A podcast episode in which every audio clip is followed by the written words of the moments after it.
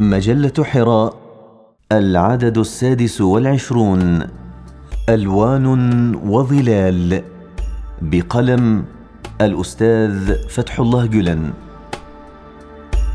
أمل وترقب.